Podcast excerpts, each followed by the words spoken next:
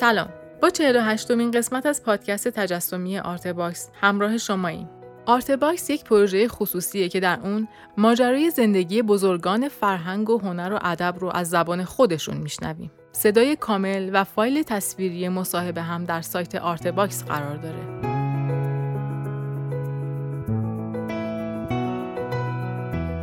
در این قسمت ابراهیم حقیقی درباره گبه سریگرافی خودنگاره و خط نگاره با ما صحبت می‌کنه. ازتون دعوت می‌کنم تا با هم بخش دیگه ای از این تاریخ شفاهی رو بشنویم.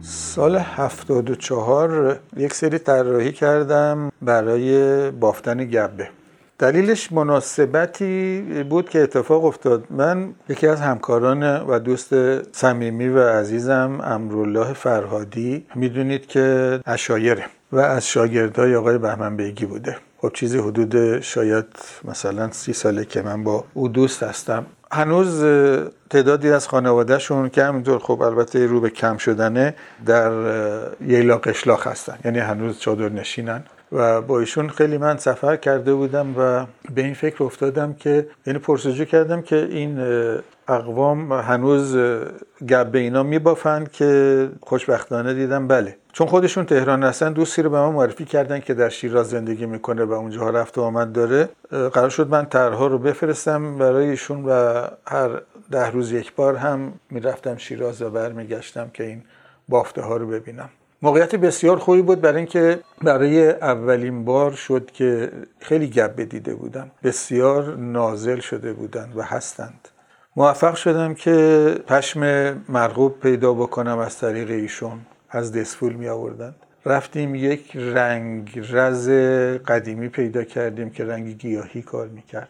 گرچه همه اینها گران تمام می شد از اینه های بالایی می برد اما تجربه خوبی بود برای من و این بافنده ها شروع کردن بافتن.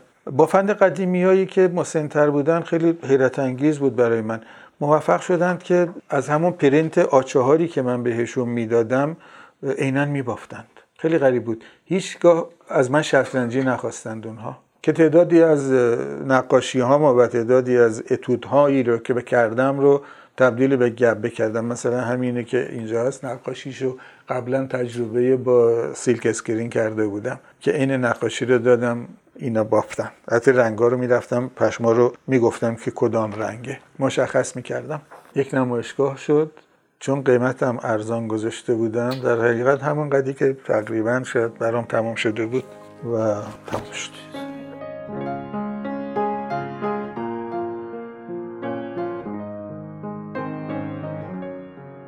سال هفتاد و شش زمان شهردار بودن آقای کرباسی بود که قرار شده بود یک صدومین سال پایتختی تهران رو برنامه و مناسبت و جشن و این چیزها انجام بدن. اما برگزار نشد. من به همین بهانه یک صدومین سال پایتختی یک سری کار کردم روی فیلم های لیت یعنی فیلم های لیتوگرافی که های کنتراست هستند تصاویر رو چاپ کردم چون تاریخانه و تشتک در اختیار داشتم. و روی کاغذ نقاشی می‌کردم. این لیت ها رو چندین لایه روی همدیگر میذاشتم چون شفاف هستن عین تلق انیمیشن. و تعدادی کار اینجا به وجود اومد که توی همون سال هم شروع به تجربه کار سیرک اسکرین کردم. در حقیقت همون چیزی که در لغت فرنگ به هم سیرک اسکرین ملت فرنگیه سریگرافی میگن. این سریگرافی ها دو دوره اتفاق میفته یک سری سال 74 شروع می‌کنم یک سریش سال 76 دو سال بعد شد که از هر کدام بین مثلا 8 تا 10 عدد می‌داد. مبنا رو گذاشته بودم برای 10 تا.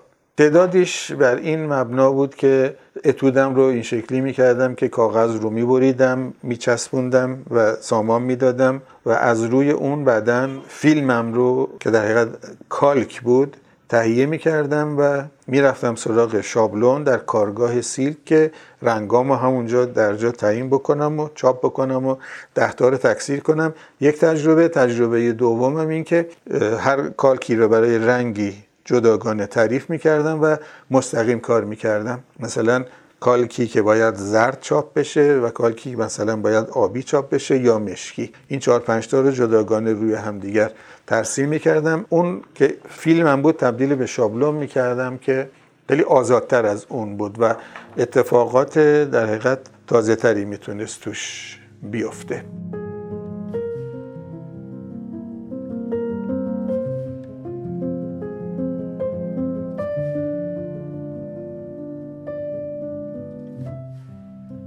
هر سال یک برنامه در AGI هست که طراحان یک کار می‌کنن برای موضوعی که اون سال تعیین می‌کنند. مثلا موضوعی که برای فنلاند هلسینکی گذاشته بودند طراحی روی صندلی بود. تصویر صندلی داده بودن که روی این چه می‌کنید شما؟ یا یک سال دیگر طراحی روی یک فنجان بنابر توانمندی که اون کشور داره یا بهش معروفه انجام داد مثلا سالی که در ژاپن بود طراحی برای باد بزنهای دستی. در سال ترکیه نمایشگاه گفته بودن با چهره خودتون از مناسباتی که امروز بر جهان حاکمه یک کار درست کنید. با همین پیچیدگی و غیر آشکاری این کار رو من با یک پروژکسیون کردم. در حقیقت سری علائم شهری رو مثل ورود ممنوع ها و توقف ممنوع ها و گردش به راست و به چپ ممنوع ها این علائم ممنوعیت رو پیدا کردم. از طریق یک پروژکتور گذاشتم روی چهره خودم تابوندم و دادم برادرم عکاسی کرد و این مجموعه رو یکیش البته اونجا فرستادم. ولی چون خیلی کار شده بود تبدیل به یک مجموعه شد.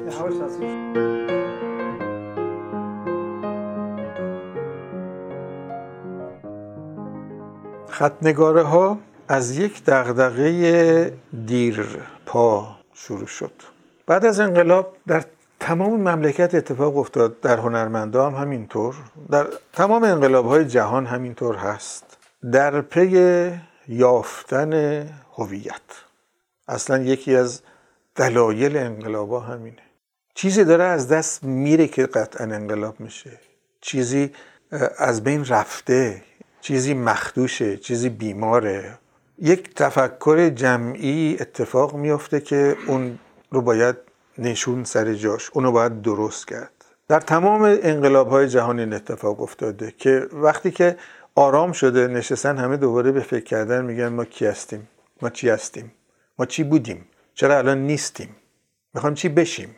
خب کشور کهنسالی هم مثل ما بعد از عبور از یک انقلاب بعد از تجربه موفق در یک انقلاب که در انقلاب مشروطه نتونسته بود اما بسیار اتفاقات در انقلاب مشروطه افتاد که بخشی از فرهیختگی ایران از اون زمان در اومد و همچنان این من کیستم یا ما کیستیم از همونجا شروع شد در ادبیات ما بسیار تاثیر گذاشت. در ترانه هامون تاثیر گذاشت همون آغاز که بعدا بعد از کودتای 32 کم کم فروکش می‌کنه این خورده سرکوب میشه آرام میشه. اما همچنان اون زیر روان این یافتن هویته که من معتقدم که جنبش سقاخانه از همونجا برمیخیزه که نقاشی ما نقاشامون دارن در این پی این میگردن که ما چگونه می‌تونیم ایرانی باشیم. اصلا ایرانی چیه؟ ایرانی رو ما تو شعر و ادب می‌تونستیم تعریف کنیم. ولی تو حوزه تجسمی بعد از قاجار یک گسست داریم. کجا هستیم؟ در گرافیک هم ما وقتی که دانشگاه ها باز میشه بعد از انقلاب فرهنگی همیشه سر کلاس این مبحث بود. همیشه حرفش زده شد. همیشه دغدغمون بود. همیشه دور و همکارایی که جمع شدیم این مبحث بود. چرا ژاپن گرافیک داره؟ ما یک اثر یک پوستر ژاپنی نگاه کنیم می‌فهمیم ژاپنیه. حتی بیان که نوشتهش رو بخوانیم. چون نوشته اونا رو که تشخیص نمیدیم با چینی یا کره ای اینا همن. اما چرا ژاپنیه؟ عکاسیشون. چه جوری آرتیستش اون به اون فرم دست یافته که معلومه؟ یا بعضی کشورهای دیگر. حالا بگذاریم مثلا از دوران گرافیک انقلابی روسیه که مشت و پرچم سرخ و ستاره سرخ و همه اینا هست که خب آشکارا معلومه یا حتی مال دوران انقلاب مایستی چین.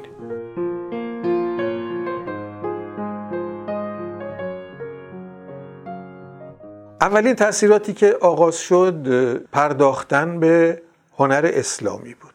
اسلیمی ها و تذهیب ها و اینها رو همه رو رفتیم یک بار مرور کردیم و نگاه کردیم. نقاشی های قالی ها رو طراحی های کاشی ها رو همه اینها رو نگاه کردیم و آوردیم. و تاثیرات بسیار زیادی داشت کارنامه رو که مرور می‌کنیم. همینجا پسترهای من رو هم که مرور می‌کنیم. بسیاری کارهایی که حتی در نشانه ها مثلا نشانه بنیاد فارابی دقیقا پیچش اسلیمی درونش کار شده برای اینکه نگاه داره به اونجا میشه که بتونه خودش بگه ایرانی هستم. در ضمن اینکه از خط نستعلیق استفاده شده در اون.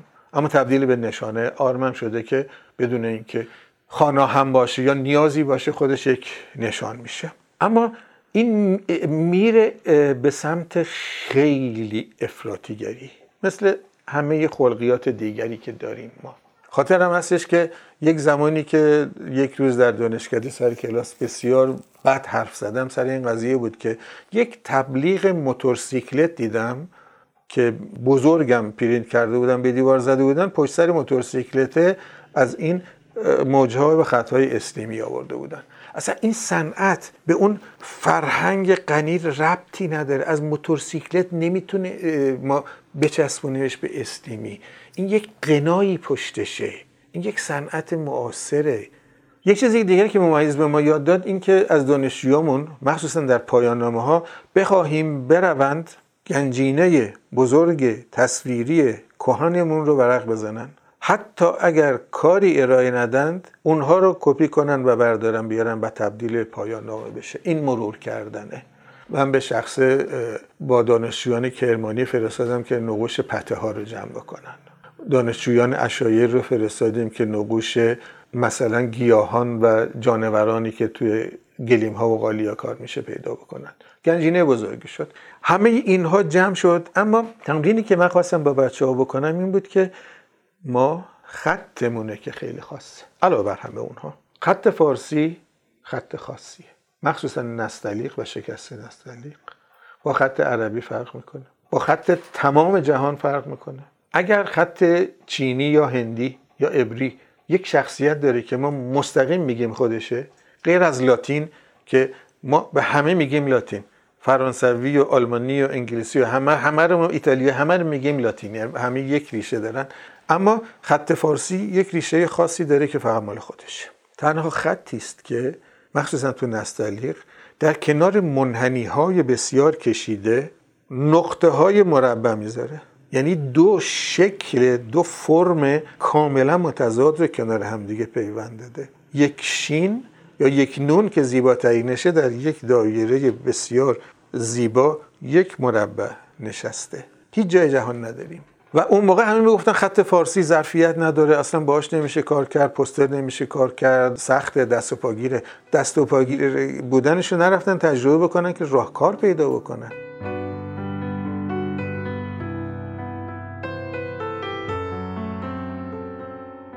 در پی این حرفا و صحبت ها و تمرین های با دانشجویان بود که من فکر می کردم که چند تا هم نمایشگاه گذاشته شده بود از طریق خوشنویسان. یک سوال همیشگی برام اتفاق افتاد که همچنانم می‌پرسم. چرا خوشنویسان اینقدر تو بورسن؟ همچنانم هستن. خب خوشنویسی هنر کهن بوده که حتی گاهی اوقات لغت مقدس هم صفت مقدس هم بهش دادن. گرچه نوشتن که تقدیسی توش نیستش که اگر کلام قرآن رو بنویسی قداست در کلامه در رفتار تو که نیست که. اما این احترام دقیقا به خاطر اینکه همیشه کتابت قرآن اتفاق افتاد و نسخ حافظ رو نوشتن این احترامه برقرار بود. اون رو می‌فهمم. اما در هنر معاصر مخصوصا وقتی که گرافیک هم حضور داره آیا اگر من قرار است که روی جلد کتاب حافظ و سعدی رو بنویسم که نوشتیم که نوشتند با خط نستعلیق آیا باز با شاملو و سپهری و فروغ فرخزاد هم می‌تونم این کارو بکنم؟ آیا این خط نسبت داره؟ من می‌تونم شعرهای فروغ رو با نستعلیق بنویسم یا شاملو رو. اصلا جنسیت تفکر معاصر اونها و تفکر شاعرانشون با اون خط کهن نمی‌خونه. متاسفانه طراحی فونت هم ما زیاد نکردیم. سالهای اخیر کمی اتفاق افتاده که داریم می‌کنیم. ما فونتامون همه قلم از اون طرف اومده. قلم های تبدیل شده عربی است که فارسیشون کردیم. اکثرشون هم طراحان لبنانی هستن که در انگلیس تحصیل کردن در پی این تمرین رفتم دنبال یک گونه دیگر نوشتن آزاد نویسی دیگر. البته خیلی به خوشنویسی های خودمون در بجز کتاب و از نوع کاغذ نگاه کردم مثل کاشیکاری ها کارهای خط روی آجر و امثال هم و اومدم روی شاعران معاصر کار کردن که تمرینی با خط دیگر بکنم. خط دیگر.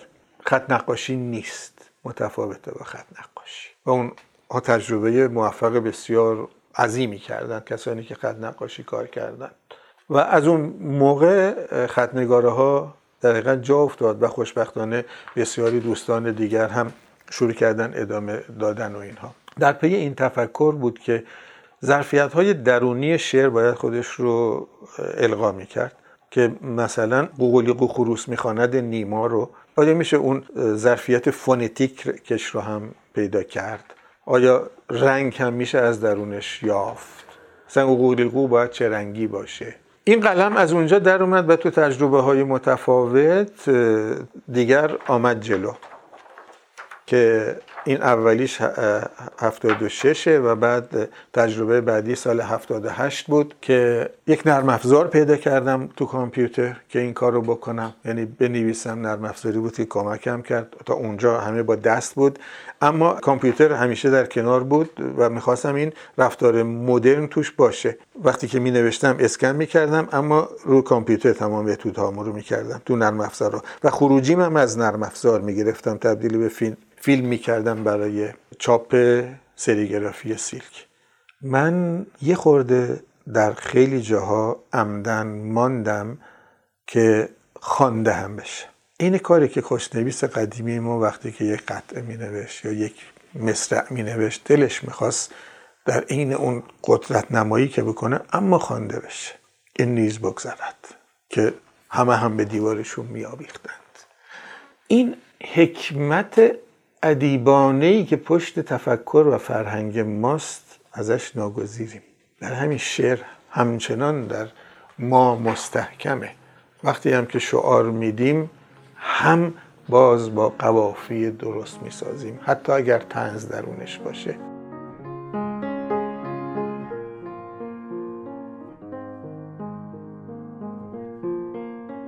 دوره بعدی سال 86 800 سال تولد مولاناست که در پی این تداوم خدنگاره ها من شروع کردم شعرهای شاعران رو مرور کردن و در فرصت ها همینجوری کتابچه کتابچه برای خودم جور کردم که اونا رو که دوست دارم یادداشت می‌کنم. دوست داشتنم به چه سببه؟ یکی این که حسم یکی دیگر این که ظرفیت بسری اینها رو پیدا می‌کنم.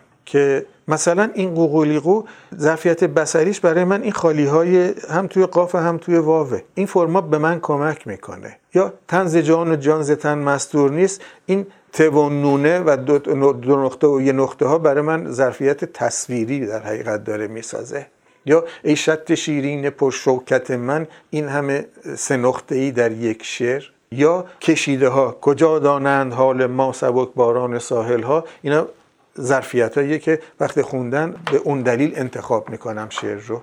در این انتخابا که کرده بودم که شاعران بسیاری بودن. چون 800 سال تولد مولانا بود قصد کردم برم سراغ مولانا. اما باز با یک رفتار تازه تر دستگاه جدیدی رو در این دوستانی که پرینت می‌کنن کشف کرده بودم.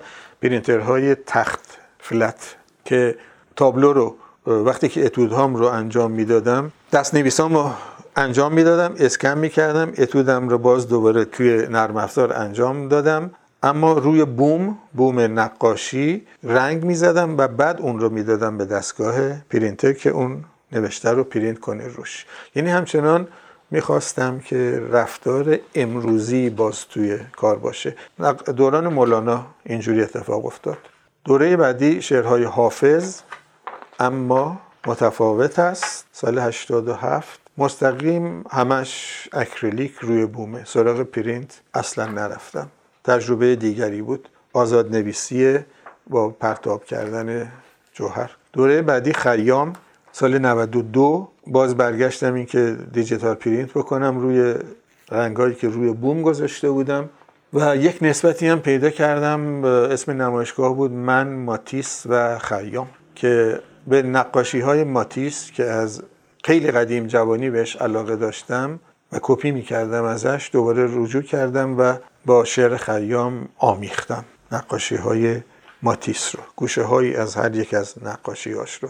دلیلم هم که در حقیقت دوست داشتم این نسبت رو این بود که اون اندیشه ای که در خیام هست. گرچه همه مرگندیشی میگن اما همش در پی یافتن یک زندگی است یا تعریف جهانبینی است از یک زندگی که جهانبینی هستش که گاهی اوقات میگه که ساده انگار باشی. این ساده انگاری رفتاری است که در کات آوت ها یا برش های ماتیس که تا آخر عمرش هم ادامه داد. موجوده که عین کودک عین کاری که بچه ها در مهد کودک می‌کنن. کاغذ رنگی رو می‌برن میچسبونن و باش اثر درست می‌کنن رفتار کودکانه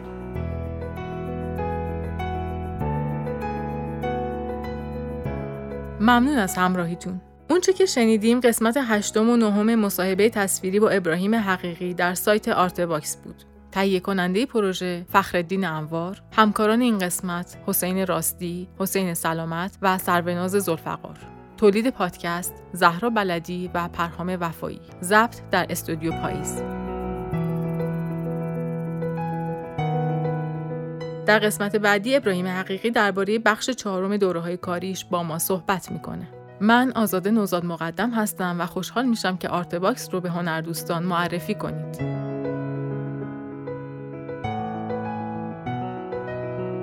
وبسایت ما artbox.ir